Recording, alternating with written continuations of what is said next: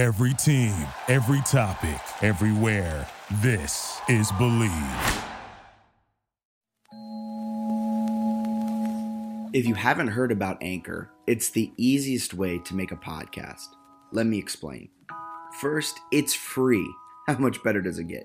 Second, there's creation tools that allow you to record and edit your podcast right from your phone or computer. Third, Anchor will distribute your podcast for you so it can be heard on Spotify, Apple Podcasts, and wherever your audience is tuning in, your podcast will be there. Fourth, you can make money from your podcast with no minimum listenership. Look at us. We have less than 100 listeners per episode, yet we still make money on ads. Granted, it's not a lot, but we still make money. And finally, it's everything you need to make a podcast in one place. So, download the free Anchor app or go to anchor.fm.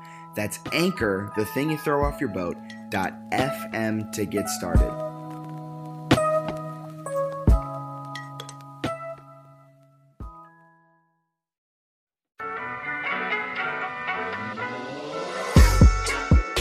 Welcome into another edition of the JMU Sports News Podcast. I'm Bennett Conlin, joined by Jack Fitzpatrick. And Jack, this is take two. I'm going to start the same way. I think eventually we're going to need a new name for our uh, our gig here. Yeah, let's see if I can remember what I said in the first take. Um, yeah, I can't remember that. We do need a name change, though. Um, I was trying to think of something last night when we were texting about it and I just could not think of any funny puns. We don't really want JMU in the name anymore, and we're not really Probably news. good. Yeah, we're not really news. The newsletter's been on hiatus for probably well over a year. I got to bring that back at some point in a very short format. We're also super close to the JMU Sports Blog guys. Love them. Don't want to step on the toes too much. So eventually, I think a name change is probably in the cards, especially if we want to do merch. Definitely don't want Jamie in the name. It's it's funny because we started off as JMU Sports Newsletter, and yes. that left, and then we. But while that was still going on, we kind of changed to JMU Sports News, and now since kind of the pandemic hit, and even a little bit before the pandemic, we changed from JMU Sports News to more so the JMU Sports Podcast. Yeah, it's it's all interesting, and neither of us have the time to like write up news. Like Yeah. we're not doing game recaps. Yeah, we're not doing brief. We're not doing daily briefs of the breakdown. We do not have Athletics. that amount of time since this is not a full time gig. So we'll try to think of something eventually. Might have a change in the cards at some point in 2021. We shall see. Yes, indeed, indubitably. I have a question for you. Yes. You're on probably hour 14 of vacation. But this isn't a vacation question. I don't know how I was going to segue that. Here's a question. We're about it's nine months late to this. When you're in a press conference on Zoom, are you wearing like a full outfit or are you wearing like gym shorts and then like a nice so it's they let you now in person to some of it. So some of them are Zoom press conferences in person, which of course I'm, you know, wearing the khakis and a polo or whatever. Of course. But when it's in my apartment and it's like a middle of the week press conference, which is typically just football or a road game. So if you're talking to Tony Bennett on a road game, it's um it's almost always sort of the bottom is fun. I mean, I'll even go because other people do it. I'll do. I mean, I've seen people in the Virginia ones have had uh like sleeveless shirts. So I'll do it like a t-shirt like this sometimes because it's not horribly unprofessional. Like I'm just rocking like athletic garb, man. Nobody cares, so it's uh it works out. Is this your Zoom background for press conferences? What we're seeing now? Yeah, it's disappointing. It's not great, but I really have almost no other options. Come on, you know you got to get the exposed brick with two lights behind you and then a nice little ring light in front. You got to really come- step up your Zoom background. I'll game. come visit you every time I have a, a Zoom presser. I'll drive to Hoboken. Okay, perfect. I think it's just uh, I think it's just six hours from Charlotte. It's a perfect commute. Yeah, I'll leave at like 3 a.m. to to get there for a 9 a.m. presser. No, but it's uh it works. You know, I actually kind of dig the Zoom a little bit. I think for post game it, it would be nice to be near the person, but like not having to drive 15 minutes to go talk to Bronco Mendenhall Oh, like, tho- those 15 minutes are killer, man. It's just like an unnecessary. You leave at eleven thirty basically for like a noon thing. Get there early, and then you're there writing. We're supposed to hear you get on eleven fifty five. You do it, and you're done. It's it's kind of nice in that regard. Yeah, I feel that. That was like the O'Neill's press conference back when I had to cover those for the Breeze. Very similar. It was like having to leave Mason parking deck in your prime parking spot that you had to get for your 8 a.m. and then leave it and then try and find parking to come back from. Yeah, that was a time. That was a time. So yeah, if I had if, if Zoom, if I had Zoom, fun fact about those O'Neill's press conferences with Mike Houston, I asked one question the entire time because my job, like my job was like to kind of be there for like any breeze reporter who needed a football question this is and true. then just to write a recap on the press conference.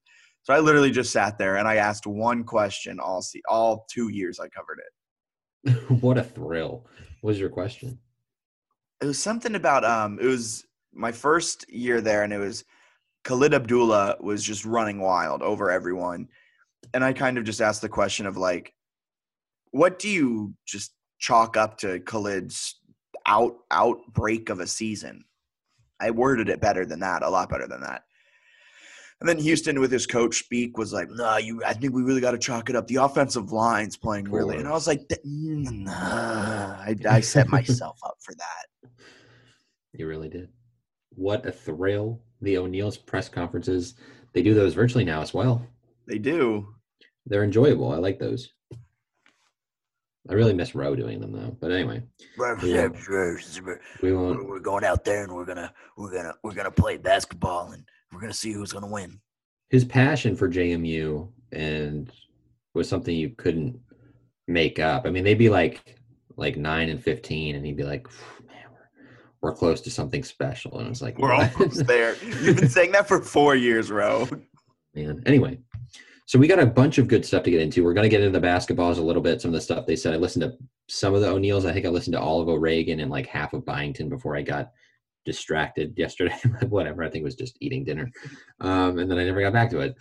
This is we're so good at this. Anyway, we've got that. We're going to talk a little bit about football. And uh, you sent a tweet last night that sent some people into a frenzy. Yeah, I can't wait to get to that. But let's start with the Yes. article that brought JMUSportsNews.com back into the article game after about a two month hiatus. Hey, hey, I wrote something at the beginning of December. Brought us back from a one month hiatus. JMU, I don't even know what started this discussion. So for me, like why I wrote this, Well, I feel like we were talking about oh oh people were talking bi- about um Liberty and Coastal. it was basically just the Liberty and Coastal Bowl game was almost exclusively the reason. I have a take on that on people comparing it, and I we'll get into it.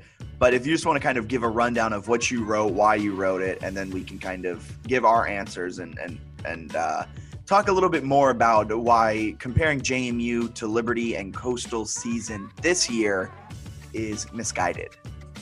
Yeah, so I mean, I think it's interesting because the conversation is typically like, should JMU go to the FBS, right? Should they move up? And I thought it'd be interesting instead to, to get a, get away from that argument and sort of be, if they did move to a group of five, how many seasons or years, whatever, basically the same thing, would it take for JMU to become a group of five contender, which is kind of vague, and I didn't really make it any less vague in the story. I think I kind of mentioned that the AAC would obviously be harder to win than the Sun Belt or the what's the other one? Conference USA would be the ones that would make sense. They're not going to the Mountain West, not going to the MAC. We're not going to the Mountain West. Regionally, neither of those make sense. So I think it would be We're going to MACtion.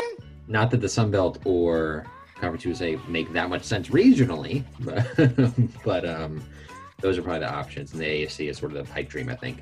So I talked about those and how long it would take and, and what it would do, and I sort of used Liberty, Coastal Carolina, and Appalachian State as the um, I don't know previous examples of teams that have gone from the FCS somewhat recently and had FBS success. I also mentioned Old Dominion, which left uh, the CAA and has sort of floundered at the FBS level. So there's definitely some ups and downs there. I kind of figured it would take two to three seasons for them to become kind of what Liberty and Coastal are. I was looking at some of that too, is the Sagarin ratings, um, which is You and your Sagarian ratings are best friends. Are you talking about? I don't extra I in there. But um, no, but I mean, I like that that system. It's not perfect, and there, you should probably use other metrics too. But it actually ranks JMU right now at 78th, um, and Liberty after a 10 and one season is 79th, which I found very interesting. So there's an argument to be made that JMU could move up right now, play the same schedule Liberty did, and have been, you know, similar to 10 and 1. I'm not, I think they would have beaten Syracuse. Don't know about Virginia Tech. Don't know about NC State, but, um, or Coastal. But I think it, it could have been a successful season. If we're being honest, Liberty shouldn't have beaten Virginia Tech. They did play pretty darn well in that game. They did, but that timeout by Fuente, that remember they blocked them. God, that game got me That going. was a mis- that was a mistake. They also they also then had um, a blocked field goal against NC State, and they lost by one. It was like a forty yard kick. So they realistically could have won that one. Valid. Um, they played well all year. They were they were impressive all year long.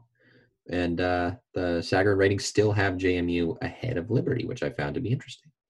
I wonder how that switches when JMU plays a game. If JMU plays a game, like I wonder if they'll fall after playing a couple of cupcakes just because they're cupcakes. I think some of it too was basing it off of where they kind of finished toward the end of Yeah. of last season. But for comparison, like North Dakota State played one game this year. It was a cupcake game, and they're 52nd. Um, so it takes a lot of last year into account. I think North Dakota State was was like a ranking behind Virginia, and they were like a couple rankings behind Coastal and stuff like that. So yeah, I mean, I think it's an interesting conversation. What would you say in terms of seasons until they became like a you know potential G5 champ?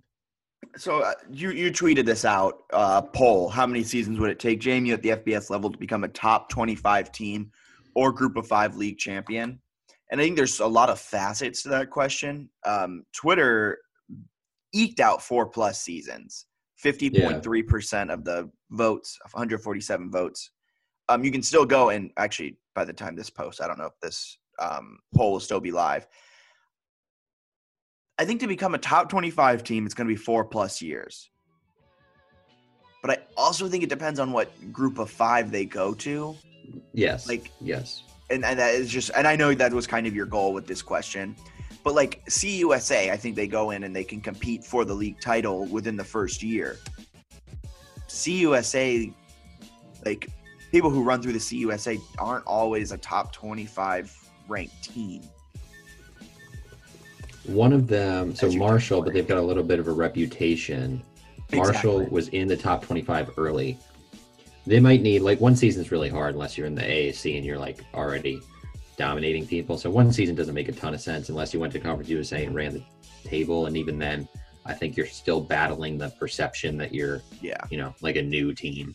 I think so. I think CUSA, you could be a league champion right off the jump. Sunbelt, maybe, maybe probably two seasons there. I think AAC's where it would be like four plus seasons, just because where you are, like you're facing Cincinnati's. UCF kind of had a fall off, but UCF is still really good. Like the top of the AAC is Memphis, very good. Memphis, Houston, Houston, UCF, Tulsa. You mentioned Tulsa, Tulane, like you, uh, Navy's in. I mean, it's just a good league. it's a very good league, and I, I mean, like you said, it's the dream for all JMU fans. Um, I think yeah, AAC. It's going to take a while. The top of the league, the whole league, top to bottom, is very good. CUSA is really bad, and JMU could go in and, and compete. But also CUSA, when you're winning that league, you're not going to the best bowl games. And I'd argue that being in the FCS, you can almost have a better regular season than what you would have in the CUSA. Um, Yeah. but with that being said, two to three seasons um, to answer like the broad question of what you asked. But then when you get I- more specifics, four plus. I just thought it was interesting because I imagine at some point there will be some realignment. Matt Brown, who we had on the podcast, uh, I guess a couple of months ago now, who writes extra points, had an interesting article talking about the the G5 today in his newsletter, where he had mentioned actually that breaking off and doing your own separate playoff probably doesn't make that much sense. Really, I just when we were when we started this conversation, I made a facial expression. I don't know if you noticed it. That's what I was thinking. Why Yeah. doesn't the G five do their own fo- college football so playoff? It doesn't make into- sense. That's interesting. he dug into it a little bit with like the TV ratings, and there's a pretty legitimate question. Let's say you're doing that in the fall still. Is anyone watching that over? Uh, Like it's proven most of the time that like people will go for the Power Five games over, you know, a G5 matchup. So even if it's a G5 championship, you still might have ratings that are subpar. And which television company is really going to pay you enough to make sense for this? Because for it to really work, you'd probably need the AAC to agree to it. The AAC is knocking on the door of the playoff, especially if it goes to eight. I think the AAC is making a pretty good case that the group of five champion could be one of those spots. I think that's the big argument right now is not whether they're going to get a group of five team into the top four. It's never going to happen, in my opinion. Um, Oh no, not Really? never. I mean, But if it- Cincy was probably the best. UCF going undefeated for it? two Yeah. years, and then Cincy this year were probably their best bets, and they still just got disrespected by the committee. Right. So you're going to need, but if you go to eight and you do a, if they can fight hard enough now and have the group of five champion get an automatic berth, that's kind of what they're fighting for. Because otherwise, you could have all the power fives, which you should just do the group of five or the Pac 12. The Pac 12 is an absolute joke. But anyway, the Pac 12, That's a let's say, the, podcast. let's say it's all the power fives and then you have three at large, there's a really good chance you're still leaving the group of five out. Oh, oh, one hundred percent. So that's kind of the fight I think right now is they're trying to get an automatic spot for the group of five. If that happens, like we can argue that should they or should they not for JMU all day. Yeah, like if you have a chance to potentially one day be the group of five in the playoff, like I think that'd be sick. But anyway, um, I don't remember what our original argument on this even was now for why I even started going on this tangent. But no, he said that the realignment doesn't make sense for like separating your into your own thing. So that's why I think it's kind of relevant for JMU. Like if you could become Liberty or Coastal Carolina this year in a G5, that's probably your best bet because I'm not sure that the idea everyone has that like, oh, the group of five is going to separate. I don't know if that's true. I don't know if the money is there, especially for the AAC teams. That's a good point. And I mean, you and me are probably the only. Not only there, there are plenty of people out there, but like I'll sit down and watch a MAC game on a Tuesday night over a Power Five game. Um, but also MAC isn't going up against Power Five games all that often. But Right. my problem with this argument and kind of what it all evolved from a couple of days ago on Twitter, JMU fans are comparing JMU to Liberty and Coastal this year. Excuse me. And and saying like this could be JMU. Like, look, Liberty is ranked, Coastal's ranked. And I just kind of I, I hesitate using this season as a comparison because of just the weirdness of it all. Like if this was a real season, and the Big Ten played on time and, and all of this other stuff, and games weren't getting canceled left and right. And it was just a normal college football season. I'm not saying Liberty isn't 10 and 1, and I'm not saying Coastal doesn't shock the world, but I don't know if they're getting this much national attention. I don't know if they're getting this high up in the rankings, if that makes sense. Like people are like, Coastal is a is number 11 in the I don't I forgot where they are, but they're number 11 in the latest rankings. That could be JMU if they just moved. Like, I don't think that's Coastal. I think Coastal is a top 25 team, maybe like in the 20s if this was a normal season. So here's what I'll say, having just looked this up now. Last year, 2019, so normal season, you've got one, two, three, four, is this right? Five, six, seven, seven, I guess. Seven, yeah, seven group of five teams in the top 25 at the end of last season. Okay. So that's why I think it's now you've got a pretty good, I guess, Air Force. Are they Mountain West? So you've Yeah. got some some Mountain West bias. Maybe you've got AAC with UCF, Cincinnati. They're kind of carrying the way, but like Appalachian State and JMU used to have some battles. Appalachian State finished last year 19th. So I think that you can still have this success. You just have to. I think last year they beat North Carolina, Appalachian State, in the non-conference slate. So you've got to find these early season games and kind of win them, which is sort of what Liberty did this year um, in kind of a different order. But I think they still could have had, since they're an independent, it makes it a little easier. But they had those ACC games. You go two and one in those with a one point loss to NC State. You sort of handle your business. And even last year, I think the receiving votes. You look at North Dakota State received a couple of votes um, because they played really well at the end of last season. They got two votes or two points. I guess it might just be one vote uh, to get in the top twenty-five. FCS Uh, teams can be in the top 25. I should know this as a They can. You just have to be like unbelievable to really get any votes. But it's, I mean, you look at that and some of the other receiving votes. Florida Atlantic was second there, so they were 27th. Lane Uh, they had a really, yeah, they had a solid season. Um, Louisiana was ranked this year. I think their Sun Belt got a couple votes or a couple points last year. So I still think there is that, even in a normal season, I think you can be in the top 25 if you're a G5, as long as you're, um, I think the MAC isn't great, but if you're Sun Belt, AAC, and even Conference USA, I think you've got an outside chance to be to be ranked. I think Sun Belt and AAC are the best, but I still think they've got it. They could definitely replicate it. I think. Yeah, I my my hang up is just using that. Like I understand what you're saying. Like back to 2019 when things were normal. Um, I just think it's weird to be like, see, Coastal is a top 10 team. Look, that could be JMU in two to three years. I don't think Coastal. My whole point is I don't think Coastal is a top 10 team. Like You think it was just the situation, but I think my question is who, like, what would have changed in a normal season that would have had them not ranked 12th? I just think Like just the COVID scheduling wise, I think like the way everything shook out, like I just think it was just so weird across the board that to me it's hard to to use it as a benchmark, to use it as a to point to. And I get that group of fives receive votes and they're in the top 25 and everything. It's just like I don't know if Coastal gets the same opportunities they got this year. Will would Coastal have played a top tier BYU team and then gotten on national TV and and, had, and been the talk of the nation in college football for a full week? Like I don't think that happens. I think they're playing more Sun Belt and who knows what happens. I just think it's it's all Yeah. the way the chips fell. Everything happened, and the Big Ten didn't start until later on in the season, so there's more spotlight on these group of fives and smaller schools. Granted, I love that they they did well, and I do think JMU in two to three years could kind of have some success. But I'd much rather person. I- Actually, I won't get into what I'd much rather happen because it, it makes no sense. But that's just my point on it. Um, but I do think they could, within two to three years, become a solid group of five team, like a UAB type. I think there's still potential for a coastal. Like they got some attention before BYU. It wasn't quite the same, but they got some before, and they were actually scheduled to play Liberty that week, Yeah, and the game was canceled. So that was a game that still would have been a marquee that's true. matchup. The flexibility, I think, is a good point that they probably won't have quite as much. Although I still hope the G5s kind of do what Coastal and BYU did at some points, where they're like, "Hey, like let's schedule a game a year in advance where we know we're both going to be good and make it happen." So I think that would benefit the G5 a ton. But yeah, I get your point that there's, you know, you've probably got a few Big Ten teams that are are typically, or maybe even a Pac-12 team or two, that if they play a full season, they're a little bit better. Wisconsin was riddled by COVID. Um, and like Washington is normally a solid squad. Pac-12 team. Oregon normally makes some noise. You've got some teams, yeah. So that's just my like.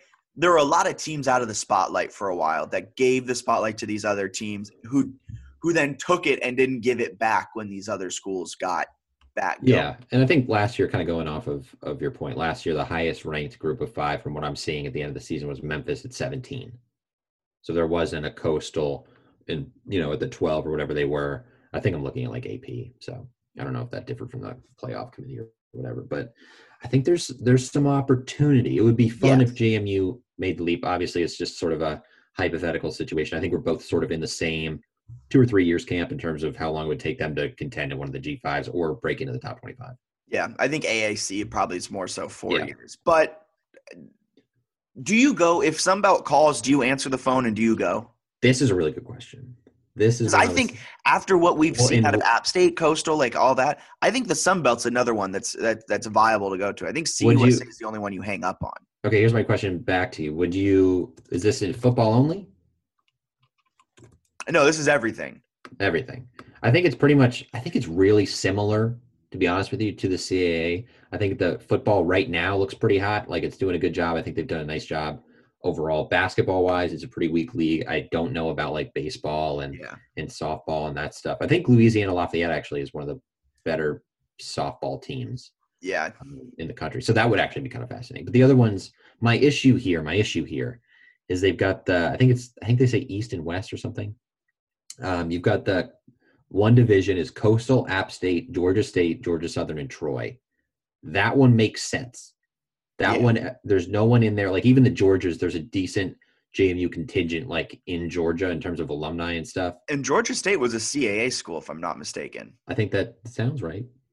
So yeah, I mean, like you've got some connections there. Obviously, Coastal and App State would be sweet. They're pretty local, um, or at least decently local. We go to So Myrtle that- Beach and have ourselves a time down there in Coastal. That'd be a ton of fun. The other problem is the other division where you've got Louisiana Lafayette, South Alabama, Texas State, Arkansas State, Louisiana Monroe. That one doesn't make any sense. It doesn't make any sense. So that's why I think you've got to maybe keep a little hope that, um, you know, you could play or have a new league sort of develop with Appalachian State and, and some of these other schools, Old Dominion. Maybe you could form something there that could be a really good group of five um, or whatever. I don't know if it would still be group of five. I don't know how all of that would work, but I think the Sun Belt's interesting. You can make a case that the like Louisiana Lafayette, South Alabama, I guess they're, I think they dropped the Lafayette, but anyway, Louisiana, South Alabama, Texas State, Arkansas State, not too, I don't know the exact mileage, but not drastically different than going to like Maine or Albany. Yeah.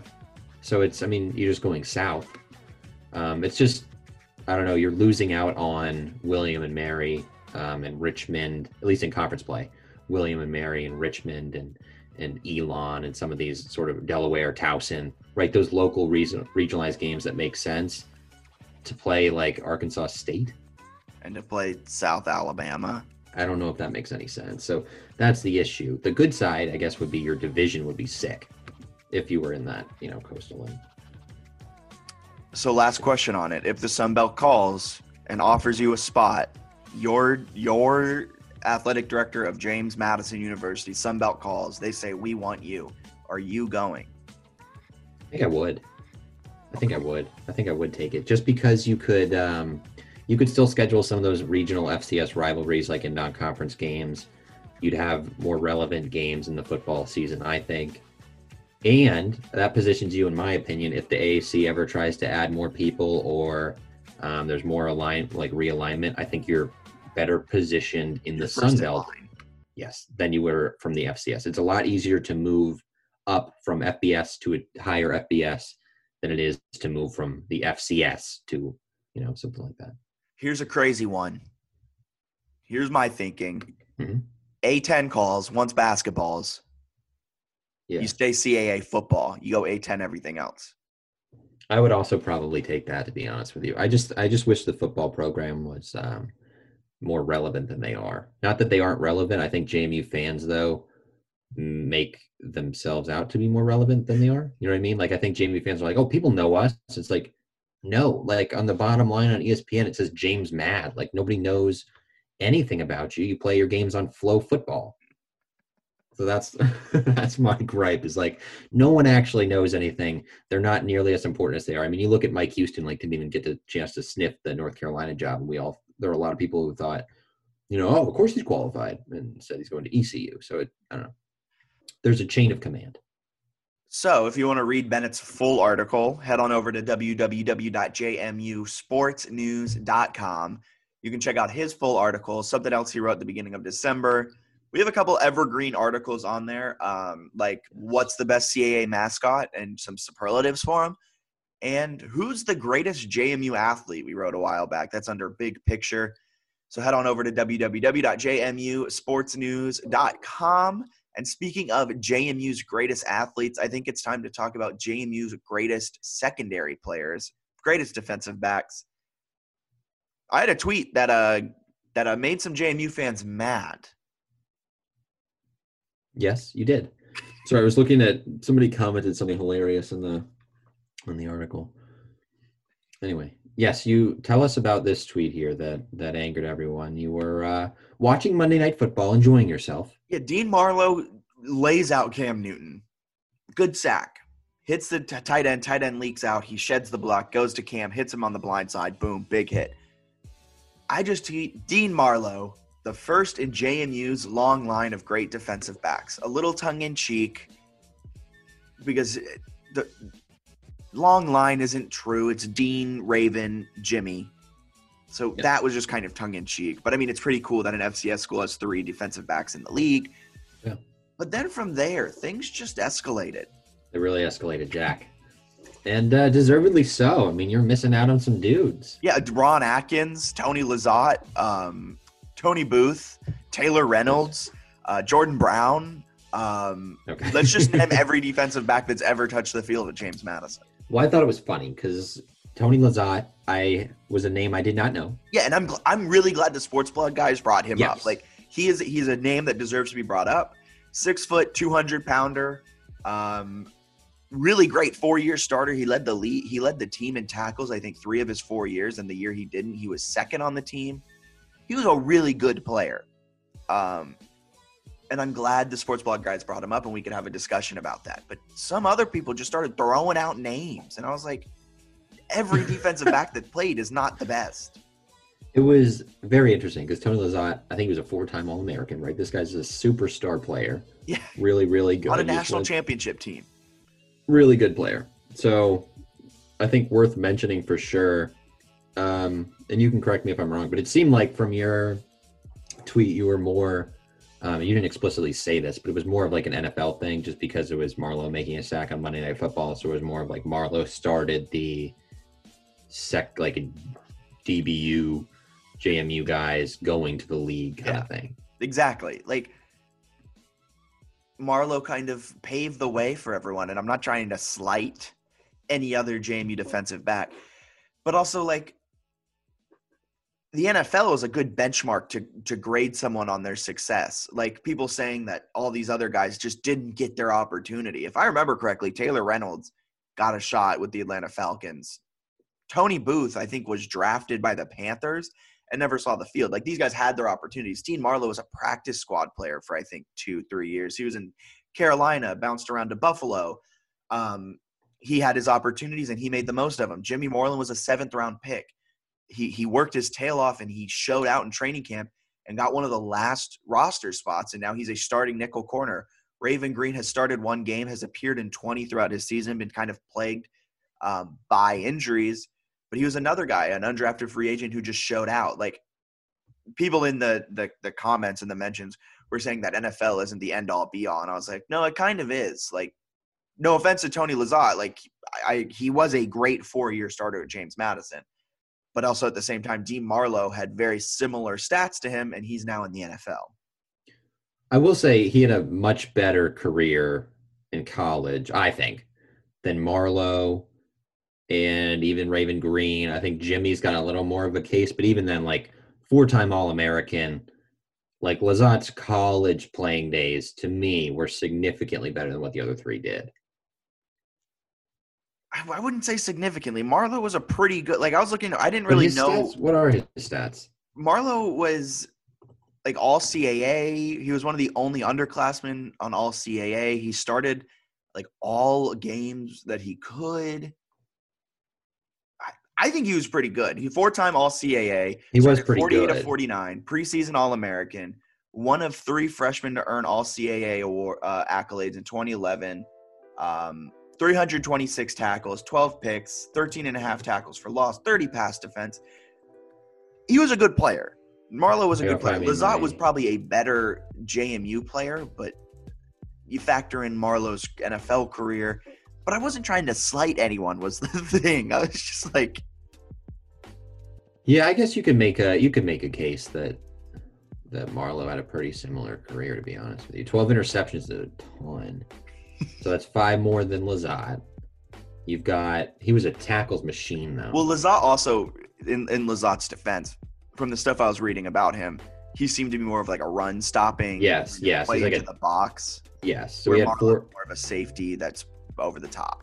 416 tackles, so that's more than. But Marlowe had 96 tackles his last season, which was probably due to the Withers defense, where everyone gets to the secondary.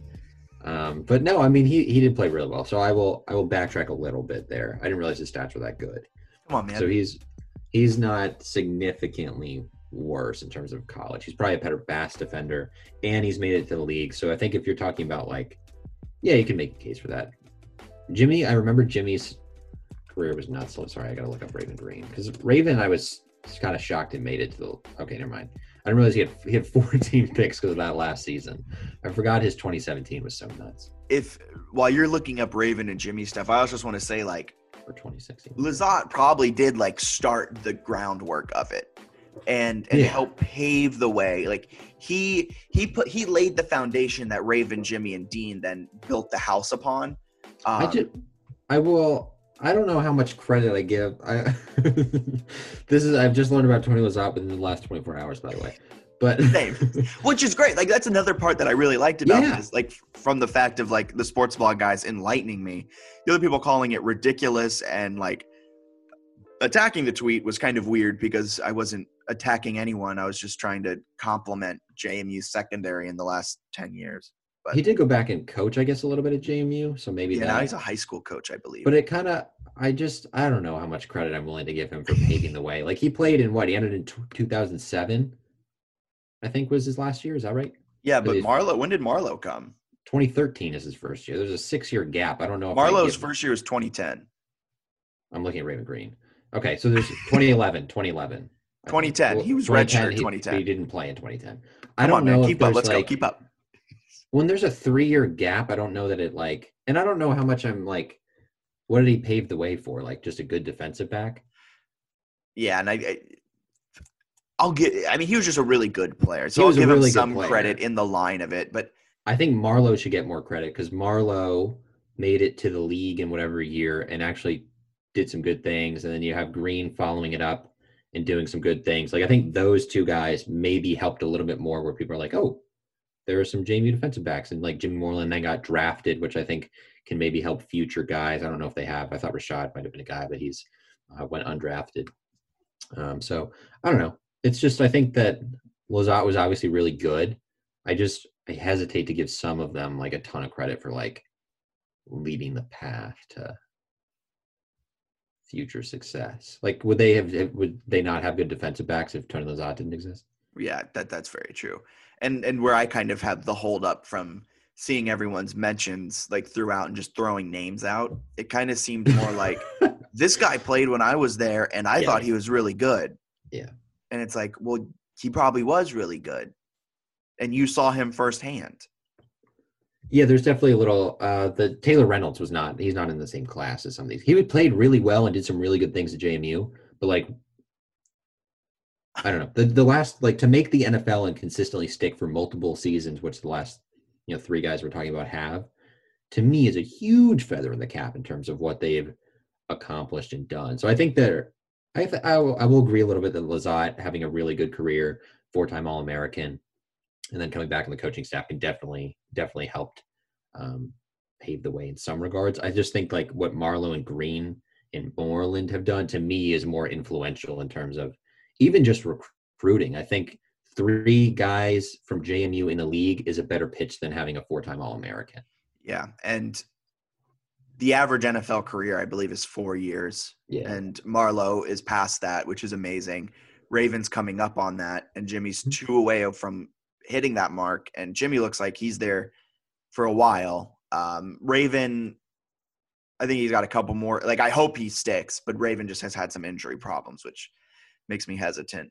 But I mean, they all are, are gonna probably stick around the NFL for four, five, six, seven, eight. Like yeah, they're going to go past the average NFL lifespan, which is great for them. And and yeah, huge recruiting tool. And I think it perks up the ears of scouts and teams that kind of like I think uh, it was the uh,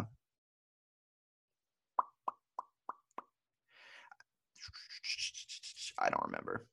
the Ben DiNucci effect, where Ben got in, and now Cole and Gage are likely first-round picks. That's what I was thinking, but that's not where I was going. Well, I do think DiNucci making the league just helps in general, but obviously too. he didn't- he didn't And starting at Sunday night football game. Yeah.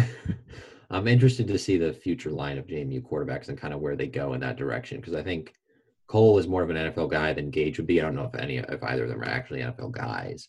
Um, but hey, I'm gonna I'm gonna stick to the the Cole Johnson NFL guy route. If he starts in the spring, look out. Six All five, right. cannon arm.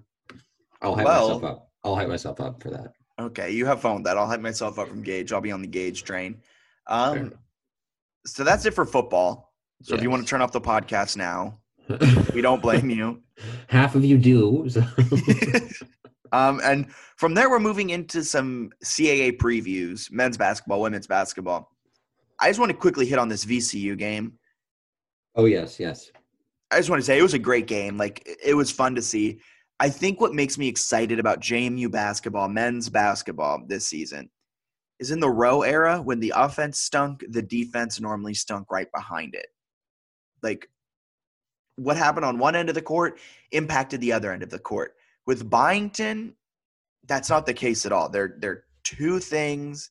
I don't know why you're giving me that because they shut. uh, Granted, VCU was a little was a little bad there near the end, but the defense still stepped up, strapped down, and then the offense helped bring them back. Fell short of the comeback, but I liked what I saw going up against VCU, which is perennially perennial per, perennially a solid A10 team. Fair, all fair points. My only thing is that they played six times. One of the times was against Limestone University. One of the times was against Alice Lloyd. I have no idea what this team is. I have no idea what a Mark Byington JMU looks like because I haven't seen him. Well, isn't that what he, he said at his O'Neill's press conference or something where he was like, "We have I don't know what this team is because we haven't played consistently. we Someone- haven't practiced consistently." Someone asked him for a grade and he said incomplete.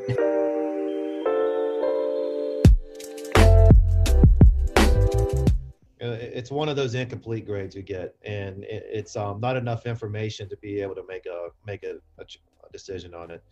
Um, you know, I, I I- I do feel like every time we about to stop, I think we're about to get going, and um, I felt that way going into our first practice this year. Um, I, I thought we had a really good preseason. We're going to our first practice, and and then we get shut down for 17 days, and then we come back and you know we're about to play Maryland, and you know, I thought we played really good against Radford. We were starting to get some things, learn some things, and, and then shut down for 11 days.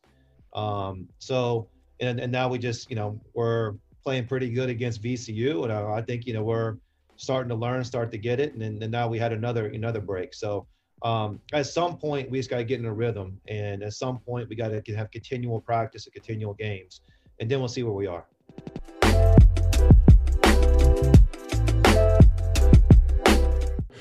So like they just haven't played enough for me to actually give any. And this is where I'm going to go down. You're going to have to cheer me up here. I'm going to go down a really negative rabbit hole. Towson's not playing Iona because of a positive COVID-19 test was reported today. Um, JMU was supposed to open with Towson on Sunday and then play them again on Tuesday. I don't see either of those games happening. Would be shocked based on how the protocols work, where it typically requires at least a week long pause. So I think Towson's going to be out of action. I don't know. They're gonna have to try to scramble and reschedule someone. There'll probably be a different CAA postponement. Maybe they'll just replace them. That's what it sort of seems like. Do a flip or something. But yeah, man, I'm getting a little disappointed. They barely played. Like, and when they do play, they're playing Alice Lloyd and Limestone. I enjoyed watching parts of the VCU game. They made a late comeback. I you only watch parts. I don't think you watch like we were texting That's just so everyone is aware how this game's happening. I'm texting Bennett throughout it, and he's like, "This this team's trash. They're trash." And then I think he turns it on with two minutes left, and he's like, "I'm sold. This team's going to win the national championship. They're coming Well, I back." didn't. I barely watched any of the game. I'll admit this. I went. I watched UVA played before. I watched a little bit in the first half, and then I went to a grocery store to go pick up some stuff. So did that, and then went out and went shopping. I was. I don't know. I mean, like I'm impressed with that. Matt Lewis is putting up some crazy numbers. I need to like re-pull those up, dude. Like this. Sixty-one percent from inside the arc, which is what top ten in the league among all qualified guards. So you have to get more specific with the 61%. so it's like for someone averaging 21 points as a guard to also shoot 60% from inside the arc, I think he's also averaging like five points, five assists. Like whatever those are, it's like he's one of like three in the country who's doing that. So he needs to get the three point percentage up. It was one of six against VCU, and the, the team's kind of struggled from three all year. Unless your And name is Michael Christmas. We want to get there. Unless your name is Michael Christmas, who deserves more minutes. Hey, Michael Christmas came on big in the VCU game. That's what. Here's what I'll say about the Byington era. Give Michael Christmas minutes because the Lou Rowe era got this great recruit, and he's trying to like save his job, and he plays Michael Christmas for like two minutes a game. Like, what are you doing? No, I think What are you doing? from the way it seemed like it seems like Christmas was kind of coming back from he was quarantined for a while. yeah, he was kind of getting back to game shape. And I think he's finally there and I think he's going to start getting more minutes. Okay, so he played three minutes against Radford, four minutes against East Carolina. Obviously coming back, right? Um, although I guess not really because the East Carolina gap was 20 days. But I guess was that for them? I can't. JMU paused because of its own issue, right? Yeah. So I mean, Okay. you shut down so, again. so he was shut down again. So he's been shut down a lot. Uh, but then he goes East Carolina plays four minutes. Alice Lloyd 19 minutes, 12 points, um, four rebounds. It looks like four boards. And then he goes against VCU 19 minutes, 15 points, five rebounds. and a lot of those were in crunch time near the end. Like he came on late. He is And good. He helps spark the comeback. He is very good at basketball. Yes. But I, I don't know. I'm just I'm getting upset because I want to see them play. I want to see them develop, and I've I've come to the expectation, whether it's fair or not, that this year is a wash for them. Like I think they'll get better. I think they'll grow, but I think conference play is going to be an absolute mess.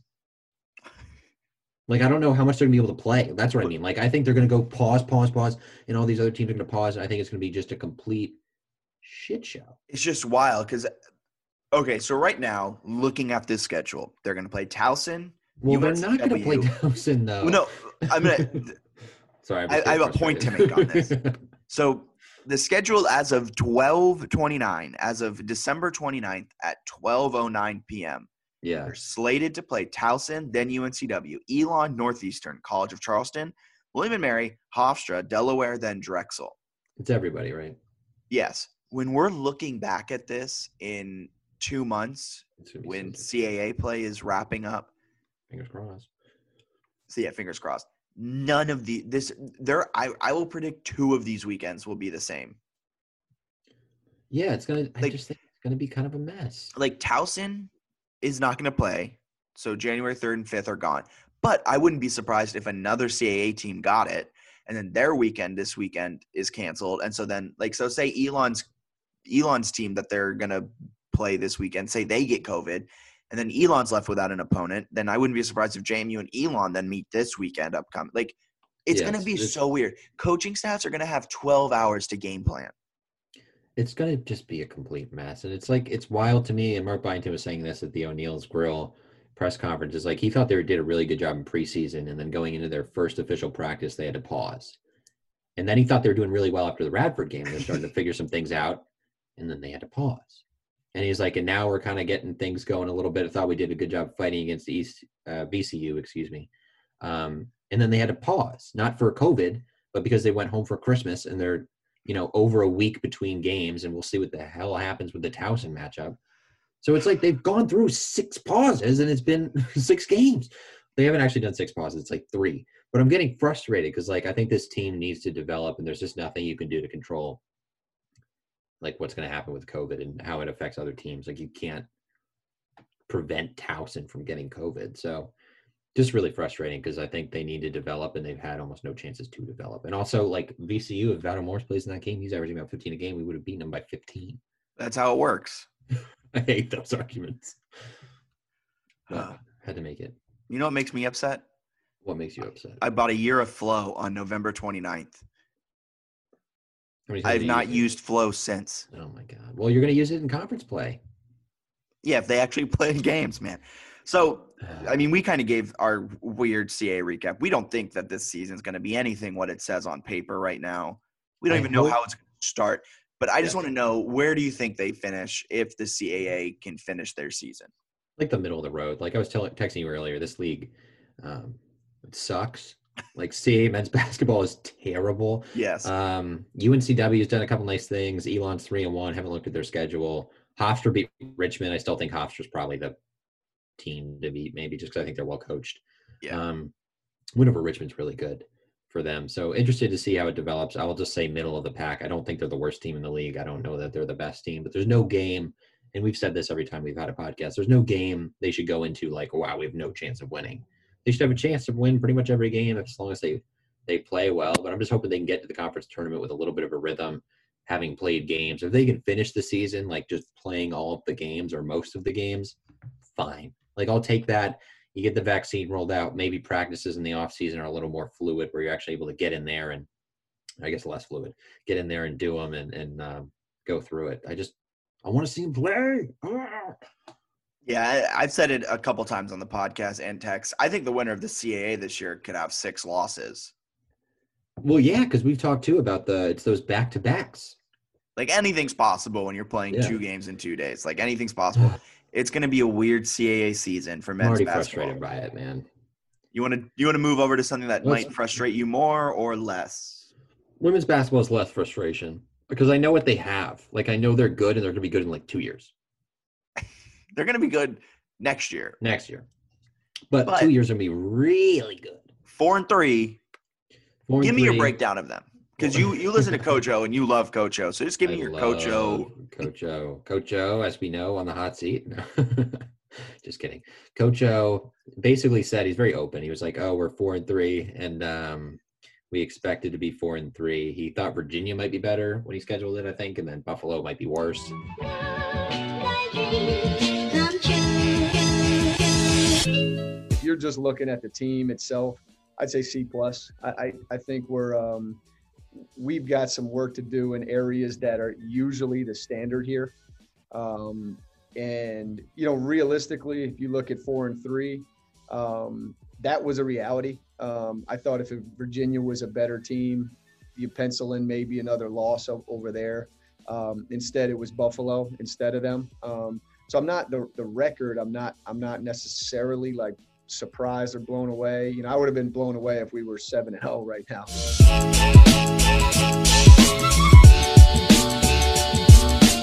So he kind of thought those might have been flipped, but whatever. He kind of expected a four and three. West Virginia and Maryland, um, both better than JMU.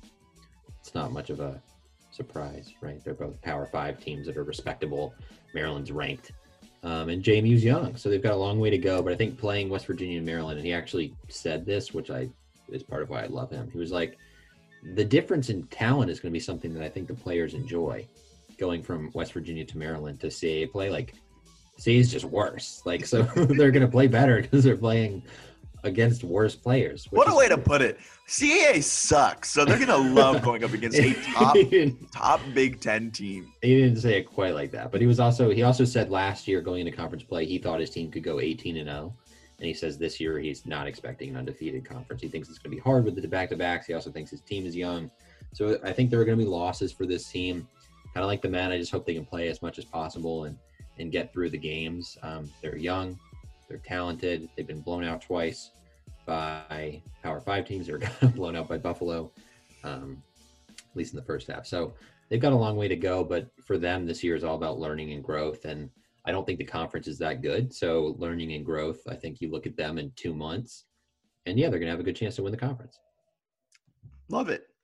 And Coach O predicted four and three non-conference. Yeah, it was pretty. He said it, it didn't surprise him at all. So certainly makes sense. I think Maryland was like a late addition, so I don't know that he knew that there would be seven games originally. But yeah, and men's basketball almost out of Kentucky, so that was an unnecessary tease. I hated that tweet. That made me so mad. well, Byington, Byington said it. He says he has a really close friend who works at Kentucky and was like, "Hey, want to play on the 30th?" And the JMU doctors were like, "No, like you have to quarantine when you come back." Could you? Here's the thing.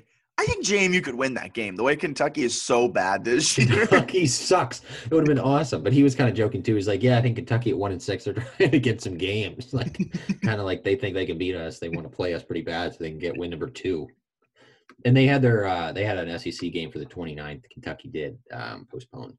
So I don't know if they're able to. They then play on the second. So I think that might keep them. But if, if Kentucky wants to play on New Year's or something, make it happen. JMU does not seem like it's going to play Towson, barring what would basically be a breach of COVID protocols. Right? There's no way they can play them. 540. Ooh, excuse me. I don't know where that yawn came from. 540 568. I don't know the last four digits, but you can figure that out, Kentucky. If you're listening, give that number a call. And Man, Make I it just happen. hope. I just want to watch them play basketball. Before we we get all sad, I'm sad already. do you think JMU wins the CAA regular Women's- season? the women's team? Yeah. Yeah. I don't. If you put a gun to my head and told me to name a CAA player on a women's basketball team outside of JMU, could I do it? No. No, I could not. But I don't think they're going to be better than, uh, say, women's basketball. Google, type, type, type, type, type. Uh, I don't think they'll be better than JMU. I really like the JMU team, and I think if the CAA is what it is most seasons, I uh, I like their chances. Yeah. Towson's scrappy, but I could be wrong. Delaware is three and one. Towson's five and two. Uh, Drexel's two and one. Everybody else has at least two losses. So take that for what it's worth. I think Towson will be decent, but yeah, I think JMU's they were the preseason favorite. They've shown me nothing that would make me change my mind. Um, I'm excited to see what they do this year. I'm excited to see what they do next year in the AAC, and uh, Honestly, they should be in the ACC. Huh? What do you think about that? All right. Anything else you want to add? No, I'm pretty devastated by the basketball stuff. So Kentucky, give us a call, please. wanna watch them play a game, man. But to wrap this all up, while Bennett gets sad in his Charlottesville apartment on vacation, give us a check out uh, Bennett's article about Yes. JMU going to the FBS. How long it would take? It's it's all all right right. basketball. I mean, it's, right it's, basketball previews today. it's an all right article. Bennett's not the best writer. It's not like he's the beat writer for UVA or anything like that. The number Uh, one beat writer in the world. um, so go ahead and check that out at jmusportsnews.com. If you have any ideas on what we can change our name to, let us know on Twitter. Oh, yeah. That's at JMU Sports News. If you're tired of just listening to the podcast and you want to watch us because our faces are beautiful, I don't know. Hmm. Um, all podcasts are also available on Facebook Watch over on JMU Sports News Facebook. Just type that in in the search bar on Facebook and we'll pop up, and you can go over to the videos tab and check us out, the JMU Sports News Podcast on Facebook Watch. Anything else I'm missing? Plugging? I don't think so. For Bennett Conlin, my name's Jack Fitzpatrick. We hope JMU schedules Kentucky, and Dean Marlowe is the first in the long line of great JMU defensive backs that have made it to the NFL. See ya. Thank you for listening to Bleav. You can show support to your host by subscribing to the show and giving us a five star rating on your preferred platform. Check us out at Bleav.com and search for B L E A V on YouTube.